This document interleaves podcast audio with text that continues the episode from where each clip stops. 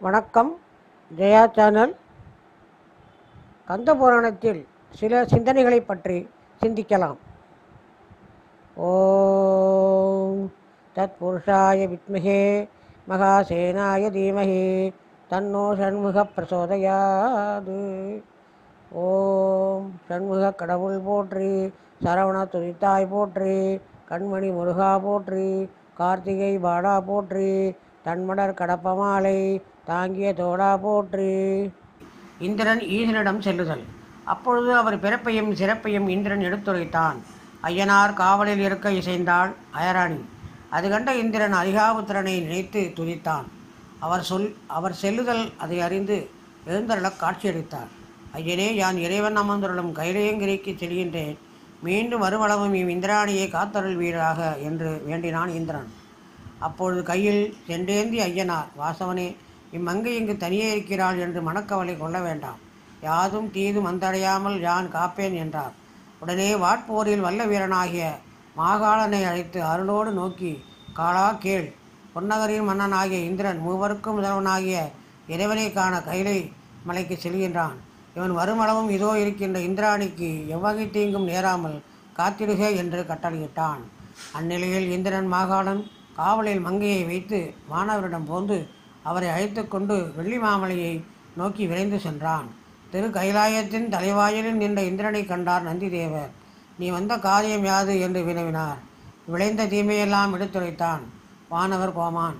அடிமுதல் நிகழ்ந்ததை அறிந்து இன்னும் நின் துயரம் தீர்ந்ததிலதோ? அப்பொழுது ஈசனார் சனகாதி முனிவர் நால்வருக்கும் ஞான யோகத்தின் தன்மையை உணர்த்தி அருள்கின்றார். ஆதலால் எவரும் அவரிடம் செல்வதற்கு இது ஏற்ற காலமன்று என்று எடுத்துரைத்தார் நந்தி. ஐராணியும் அசமுகியும். பிரம்மதேவனும் திருமாலும் அரியவுண்ணா பிரணவப் பொருளாகிய இறைவன் அமர்ந்தருடும் திருக்கைலாய மலையை நோக்கி இந்திரன் சென்ற பின்னர் சீகாழி பூங்கவனத்தில் தேவமாதர் போன்ற இந்திராணி தவம் புரிந்திருந்தாள். அப்பொழுது வெற்றி பெரு வெற்றி வெறியுற்று மயங்கி வாழ்ந்த சூரன் குலத்தை வேரோடு அழிக்க வந்த ஊழ்வனை போன்ற அவன் தங்கையாகிய அசமுகி என்பாள். துன்முகி என்னும் தோழியோடு சூலம் ஏந்திய கையும் ஆலகாலம் போன்ற மேனியும் உடையவளாய் அங்கு வந்தாள்.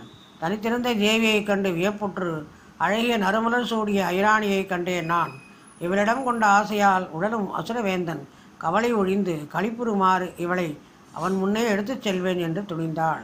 இந்திராணியின் முன்னே போந்து மாதவும் புரியும் மாதே உன்னை எப்பவர் இவ்வுலகில் உண்டோ? மாயவன் மாறுவில் உரையும் திருமகனம் உனக்கு நிகராகாள். வல்லாளனாகிய சூரன் நின்னை அடைந்த தவம் வருகின்றான். நீ எதற்காக இங்கே காத்திருந்து கடந்தவன் செய்கின்றாய்? அவன் அழிவற்றவன் உன் கணவனாகிய இந்திரன் அழிவுள்ளவன். அவன் நிகரற்ற இன்ப வாழ்வு வாழ்பவன். இவன் துன்பத்தில் உழல்பவன். அவன் பிறரை வணங்கா பெற்றி வாய்ந்தவன். இவன் பலரையும் தொழுது நிற்பவன். திருமகளினும் சிறந்த அழகுடைய பதும கோமலையையும் இனி சூரன் வெறுத்திடுவான். மற்றைய மாதிரியும் அப்படியே எல்லையற்ற காதலோடும் உன்னுடன் இருந்து வாழ்வான். இது உண்மை. ஆதலால் என்னோடு புறப்படு என்றாள்.